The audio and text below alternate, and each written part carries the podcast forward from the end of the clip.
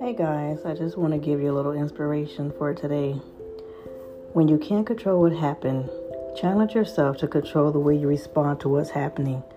That's where your power is.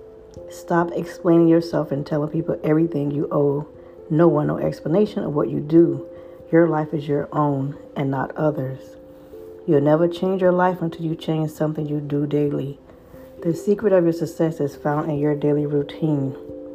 Switch your mentality from I am broken and helpless to I am growing and healing and watch how your life change for the better.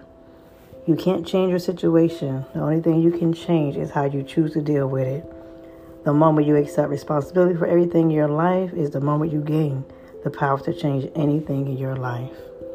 And with that, may you gain peace, love, and happiness.